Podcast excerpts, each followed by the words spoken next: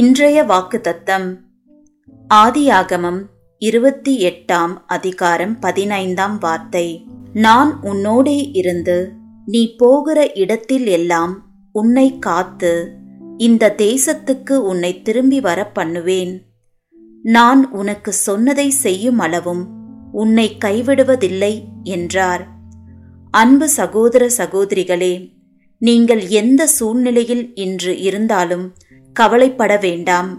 கர்த்தர் உங்களுக்கு கொடுத்த வாக்கு தத்தத்தை நிறைவேற்றும் வரை உங்களை கைவிடுவதில்லை. ஆமேன்.